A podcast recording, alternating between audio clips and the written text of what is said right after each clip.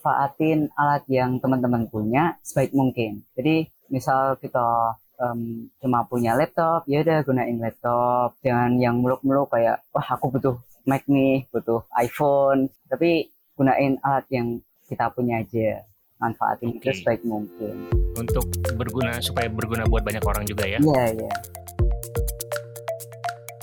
Selamat datang di Ceritanya Developer. Podcast yang menampilkan developer, programmer, atau engineer Indonesia inspiratif yang tersebar di seluruh dunia. Bersama saya Riza, kita akan menggali bagaimana mereka berjuang, suka dukanya dalam perjalanan karir, hingga kesalahan konyol saat ngoding. Podcast ini diproduksi oleh Deep Tech Foundation, sebuah startup non-profit yang punya misi menyetarakan talenta digital di Indonesia. Nah, di episode ceritanya developer kali ini spesial banget karena yang datang itu eh, apa ya? Bukan profesional, belum profesional, masih anak di bawah umur. Umurnya masih 14 tahun, tapi eh, ada artikel yang mengatakan bahwa dia ini adalah bocah ajaib. Nah, jadi kita cari tahu nih benar nggak sih bocah ajaib? Kita langsung aja sapa Sirius Kevin. Halo, Kevin. Halo Kak, halo semuanya. Gimana kabarnya Kevin? Baik Kak, baik banget. Baik. Kevin umur berapa? Sekarang umur 14 tahun Kak. Umur 14 ya. Oh, terus sekarang eh, sudah jadi developer ya berarti ya. Iya sih. Oke. Tapi masih kita kecil. Oke. Nah, saya pengen tahu dong eh, awalnya Kevin tertarik jadi developer itu kapan sih atau gimana sih ceritanya? Jadi dulu kan suka komputer kak, terus penasaran gimana sih cara kerja komputer. Nah dari situ aku mulai belajar untuk coding dan programming. Terus pas kelas 1 SMP ini aku mulai gadgetnya belajar coding. Kebetulan dikasih laptop bekas dari kakak aku. Nah dari situ aku mulai buat project dan masih belajar lagi sih kak, butuh belajar. Oh, berarti dari kakak ya? Iya, Oh, terinspirasinya dari kakak. kalau ngenalin codingnya iya. Hmm. Iya. Kakaknya namanya siapa? Friends Ellen kak. Hmm, Prince Allen. Harus diundang juga nih ya, harusnya ya ke sini ya, ke podcast ini ya. Iya, kayaknya menarik sih kayaknya. Ya, Oke. Eh, kakaknya berarti kerjanya sebagai developer atau gimana? Iya, software developer.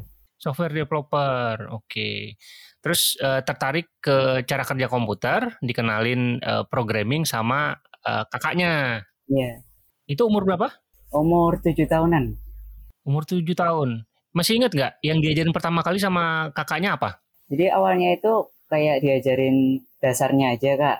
Terus suruh lihat-lihat tutorial di YouTube. Nah aku coba-coba lihat dan tulis kodenya, walaupun nggak paham sih kodenya. Terus mulai bikin sendiri, belajar di website-website gitu. Yang dipelajari pertama kali apa eh, teknologinya? JavaScript, JavaScript. JavaScript untuk bikin aplikasi web ya berarti ya. Iya. Masih ingat nggak aplikasi pertama yang dibikin bikin apa sih? Pertama itu bikin game kak, game Flappy Bird. Tapi yang paling sederhana gitu, cuman kayak kotak gitu sama bundar Flappy Bird-nya. Itu bikinnya eh, apa tutorialnya dari YouTube gitu atau dari artikel gitu ya? Ngikutin ya? Iya dari YouTube. Hmm. Terus eh, selama belajar berarti belajarnya eh, otodidak kan ya? Iya tadi deteksi termasuk. Otodidak. Belajarnya hanya dari YouTube, dari artikel atau dari internet ya berarti ya? Iya, Nggak ada ikut les atau ikut di, di sekolah nggak diajarin juga. nggak ada di sekolah nggak ada. Terus eh, merasa programming itu sulit nggak sih, Kevin? Kalau ngerasa program programming sulit itu sering nggak? Sering. Iya. Sekarang kan ada mesin pencari, jadi mulai gampang nih cari jawaban dari masalah itu. Jadi di, dipermudah ya. Kalau Iya. zaman sekarang kayaknya lebih mudah karena sudah ada mesin pencari. Kalau ada masalah cari-cari di internet, ketemu eh, ngerjain lagi gitu ya. Iya. Oke. Nah, dari programming ini kan Kevin akhirnya bikin satu eh, produk ya, satu karya gitu ya. Dan namanya kan watermark KTP itu. Saya juga pakai, udah sering banget saya pakai sekarang gitu kan. Itu gimana kok bisa kepikiran gitu padahal Kevin sendiri belum punya KTP kan? Jadi kan dulu sering banget lihat berita tentang penyalahgunaan data pribadi kak. Terus aku ngerasa prihatin kepada korban yang dirugikan. Dari situ aku coba cari-cari cara untuk nyelesain masalah ini. Dan aku kepikiran untuk ngasih watermark pada scan KTP. Aku mulai deh bikin watermark KTP ini. Teknologi yang dipakai apa untuk bikin eh, aplikasi ini? Watermark KTP ini cukup sederhana kak. Cuman pakai HTML, CSS, sama JavaScript. Oh ya, ada satu analitik juga itu pakai Umami. Umami Analytics. Nggak ada pakai server segala atau gimana? Enggak sih, Fir, nggak pakai. Nggak ya? Iya. Eh, menariknya juga kalau misalkan saya mau pakai nih eh, watermark KTP, nanti data saya dicolong nggak sih? Disimpan nggak sih? Enggak, enggak. Jadi watermark Nggak ya? enggak, watermark KTP ini kan Hmm. eh, single page application. Jadi semua data yang ditaruh di watermark KTP nggak dikirimkan keluar dari perangkat yang kita gunakan. Jadi tetap di itu em, browsernya nggak dikirim ke server. Oh, jadi nggak ada proses dikirim ke server, nggak datanya nggak disimpan, nggak di eh, koleksi, dan kayaknya open source juga, benar nggak sih? Iya open source, iya di GitHub. Open source juga ya, jadi kodenya bisa dilihat ya sama Hmm. semua orang ya, kalau nggak percaya gitu ya. Iya, Hmm, ada di GitHub ya? iya di GitHub. Cari aja watermark KTP ntar muncul. Ya, saya udah lihat sih di GitHub dan Hmm. eh, repositorinya luar biasa bagus sekali untuk untuk ukuran apa project open source dan project open source ya bisa dibilang kan buat eh, awal-awal kan ini kan project besar pertama Kevin ya, benar nggak Iya, sih? betul. Hmm. Ini project Sebelum pertama. watermark KTP ada bikin aplikasi apa aja yang yang paling diingat gitu selain watermark KTP? Watermark KTP ini kan project pertama aku, Kak. Eh, Oh, project pertama. oke. Iya, dulu pas pertama belajar coding itu bikin Flappy Bird tadi Jadi dari Flappy Bird langsung eh, ke watermark KTP ya? em, nggak juga sih. Da- Jadi kan, Enggak juga, ada Iya. banyak yang lain juga. mm-mm, tapi cuman nggak aku buka dan cuman sederhana banget kayak belajar HTML gitu. Buat latihan-latihan aja ya. Iya, buat latihan. Hmm, oke. Nah, ini kan watermark- gara-gara watermark KTP kan katanya Kevin jadi viral kan, banyak yang interview juga, terus banyak follower juga gitu kan. Kok bisa kok bisa viral gitu? Kan banyak tuh orang yang kadang bikin aplikasi atau bikin eh, produk gitu tapi ya eh, nggak ada yang pakai atau gimana gitu. Apa yang Kevin lakukan kok bisa sampai viral kayak gitu? Awalnya sih nggak nyangka ya kak. Jadi eh, aku coba unggah di Twitter kalau aku habis bikin watermark KTP. Terus pas aku bangun-bangun dari tidur itu tiba-tiba udah viral aja, udah eh, banyak like dan juga retweet. Itu nggak nyangka banget. Oke. Ada yang nyinyirin juga nggak sih? Yang komen-komen negatif gitu? Mungkin kayak apa ya ngerendahin gitu sih kak. Oh iya, ada. ya kayak Oh wow. em, kayak banding-bandingin watermark KTP dengan aplikasi editing video lainnya, editing foto lainnya. Oh. Kan Tapi kan watermark KTP ini eh, bedanya dengan aplikasi yang lainnya, watermark KTP nggak pakai server side, pakai server Hmm. sisi klien. Hmm. Oh, jadi aplikasi Watermark KTP ini dibandingkan dengan aplikasi edit vi- foto, misalkan kayak Canva gitu Iya. ya, Photoshop gitu ya. Iya, Padahal Watermark KTP fungsinya cuma satu ya, cuma nambahin watermark aja gitu ya. Kalau iya, editor foto yang lain kan bisa macam-macam ya. Hmm. Oh, ada yang bandingin juga ya? beberapa sih kak. Oke, ya namanya netizen lah ya. Terus tanggapan Kevin gimana itu? Begitu ada yang komen kayak gitu, Aku nggak apa-apa sih kak, malah nggak apa-apa ya? Kalau untuk bikin watermark KTP ini lebih baik, kayak lebih baik untuk eh, tampilannya lebih baik agar lebih Iya. baik digunakan. Kan kadang yang pakai watermark KTP ini kayak orang tua orang tua yang mungkin nggak tahu tentang teknologi ya. Iya. Jadi bikin watermark KTP lebih sesederhana mungkin. Sesederhana eh, mungkin target target marketnya selain buat yang sudah biasa menggunakan aplikasi, ya, tapi juga untuk orang tua yang mungkin jarang menggunakan ya. Iya, betul. Hmm, wah luar biasa. Saya sih jujur ini banget ya, eh, kagum banget gitu. Maksudnya Kevin kan umur masih muda gitu ya, terus masih eh, terus bisa mikirin aplikasi yang digunakan oleh orang yang lebih tua da- umurnya dari Kevin jauh gitu. Itu eh, sesuatu yang luar biasa sih menurut saya.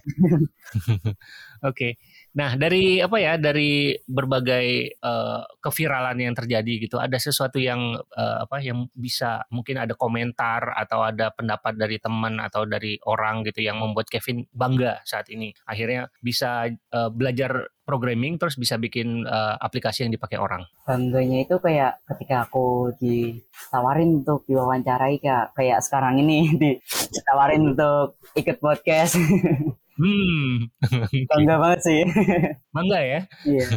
Oke, oke. Nah, kalau kedepannya nih si eh, Watermark KTP ini mau dikembangkan sejauh apa? Udah kebayang belum sih? Watermark KTP ini mau aku kembangkan untuk sesederhana mungkin kak. Jadi Hmm, biar mudah dipakai aja dan oke. bikin watermark KTP lebih cepat aja gitu sih kak. Lebih cepat lagi. Iya. Oke. Gimana kalau misalkan ada orang yang eh, kan ini kodenya open source kan? Iya. Ada orang yang ngambil kodenya terus dia bikin lah yang eh, saingannya gitu. Oh ya, aku udah bikin kayak di HTML itu kan ada canonical link kak. Jadi link asli dari watermark KTP. Oke. aku aku lebih baik untuk yang mengcopy watermark KTP menambahkan itu dan juga Hmm. tidak menghapus copyright dan menambahkan eh, link asli watermark KTP. Oh iya, benar-benar. Daripada bikin saingannya mendingan kontribusi aja sekalian ya Iya gitu aja. ke Watermark KTP gitu ya. Iya. Jadi bisa kerjain bareng-bareng gitu ya. Mm-mm. Ada ada keuntungan secara finansial nggak yang eh, Kevin dapatkan di Watermark KTP? Ada kak. Jadi kan di watermark KTP itu ada tombol donasi. Nah aku Hmm. lumayan dapat eh, income dari teman-teman. Oh, iya itu ya apa karya karsa ya karya karsa ya? Iya karya karsa karya karsa. Dapatnya eh, banyak nggak? sekitar 2 juta kak. Wah disebut angka. Oke lumayan juga ya. Iya. Oke oke lumayan lah ya buat jajan ya. Iya betul betul. Oke.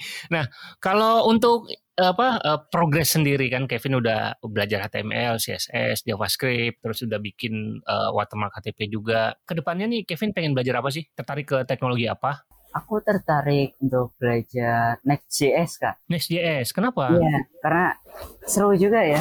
Kayak Hmm. cuman pakai JavaScript, terus kita bisa build server dan juga eh, bisa pakai untuk dynamic templating. Dynamic Iya. templating. Oke. Kalau sekarang berarti watermark KTP hanya HTML, CSS sama JavaScript atau ada pakai framework atau teknologi yang lain? Iya, cuman pakai itu. JavaScript, Cuman pakai itu ya. HTML sama CSS. Oke. Nggak pakai framework ya? Iya, nggak pakai. nggak pakai.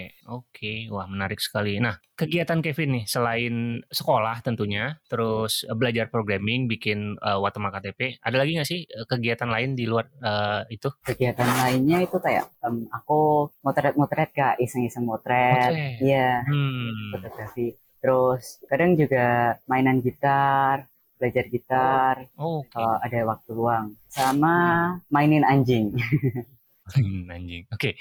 Programming kalau eh, kalau ngoding itu sehari bisa ngabisin berapa jam?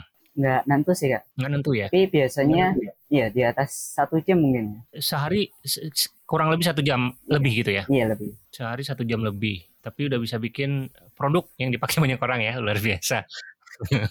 mantap mantap mantap oke nah kalau ada nih teman-teman yang mungkin seumuran Kevin atau yang mungkin yang lebih senior dari Kevin pengen belajar programming kira-kira ada ada saran nggak buat mereka saran aku tetap semangat untuk ngoding dan jangan pernah putus asa kak karena di coding kan mungkin kita kadang bingung kadang bingung untuk menyelesaikan bug gitu error gitu ya ya error jadi terus Eh, jangan pernah menyerah karena menurut aku bug ini tuh bukan untuk membuat kita untuk menyerah tapi untuk semakin jago dalam code. oke kalau misalkan ketemu masalah kayak gitu eh yang tadi ya berarti ya Kevin tinggal search di internet aja ya nyari-nyari Iya, gitu ya Kan sekarang juga udah mudah ya.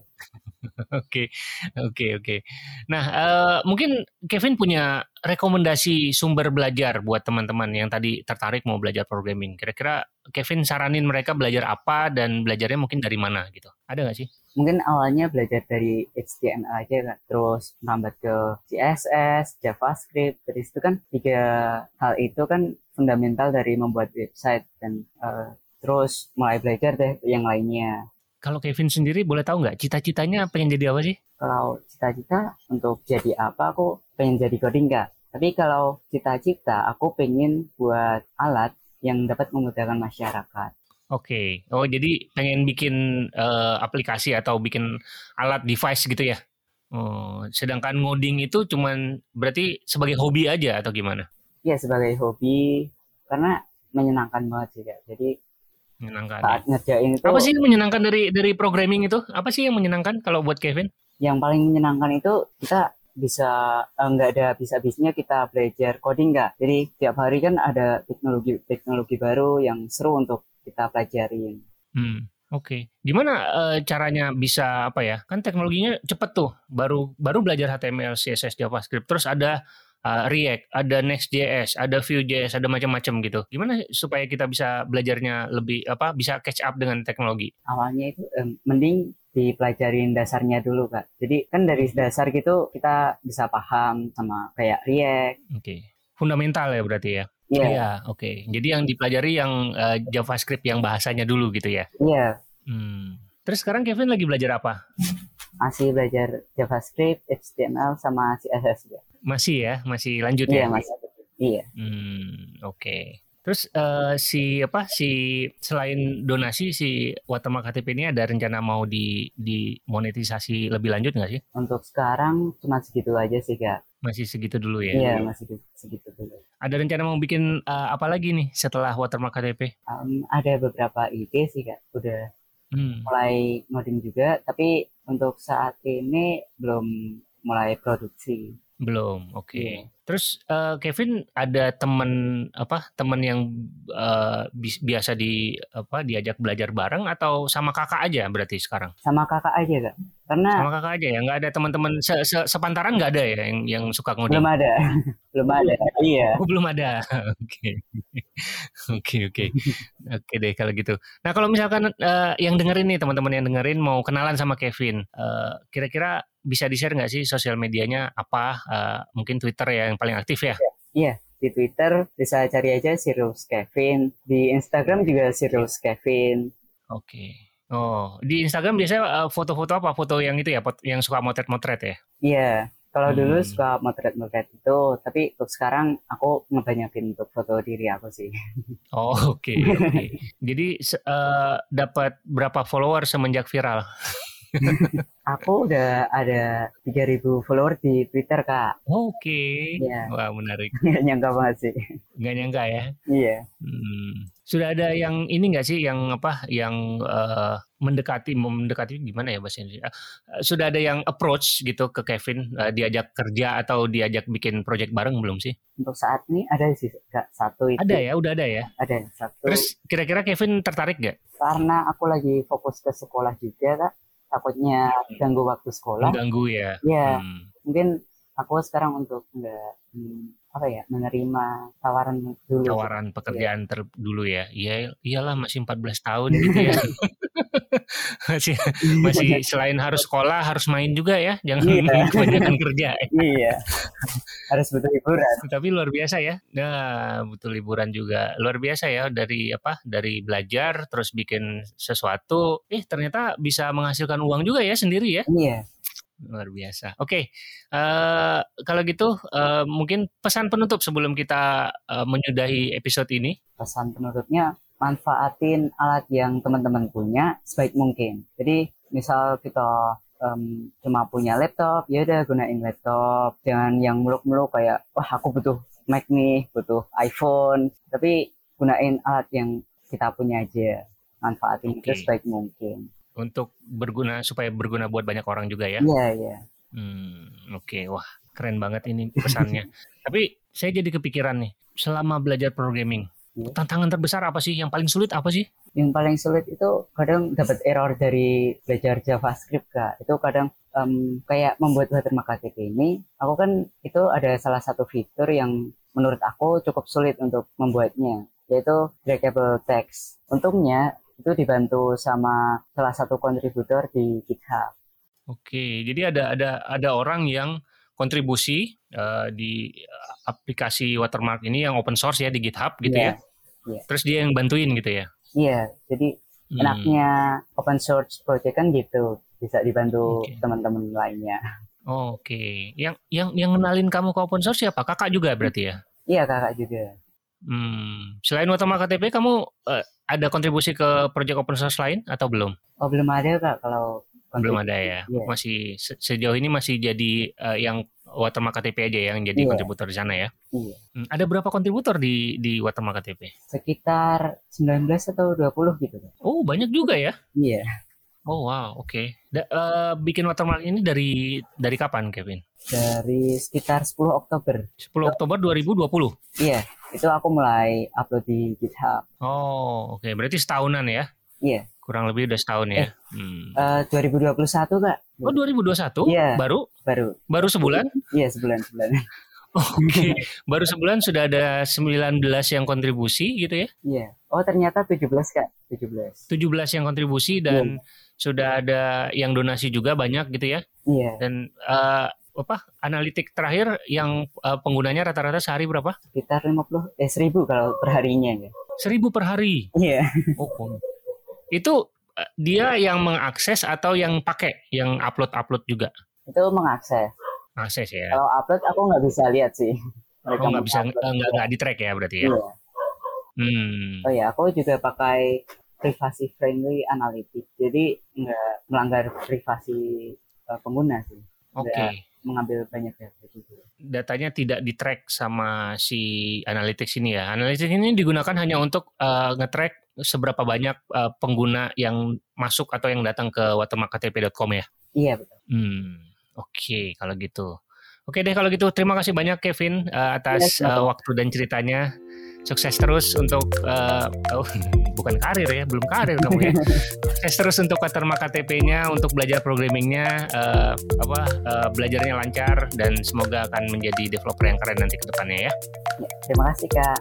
Dan Oke. saya selalu juga untuk Kak Reza dan teman-teman lainnya. Sama-sama. Kritik dan saran bisa dilayangkan ke rizafahmi at gmail.com atau mention lewat Instagram diptech.id dengan hashtag ceritanya developer. Jangan lupa support podcast ini dengan berdonasi lewat karyakarsa.com slash rizafahmi atau beli merchandise ceritanya developer di www.ciptalaka.com slash plus rizafahmi. Sampai jumpa lagi di episode berikutnya. Bye!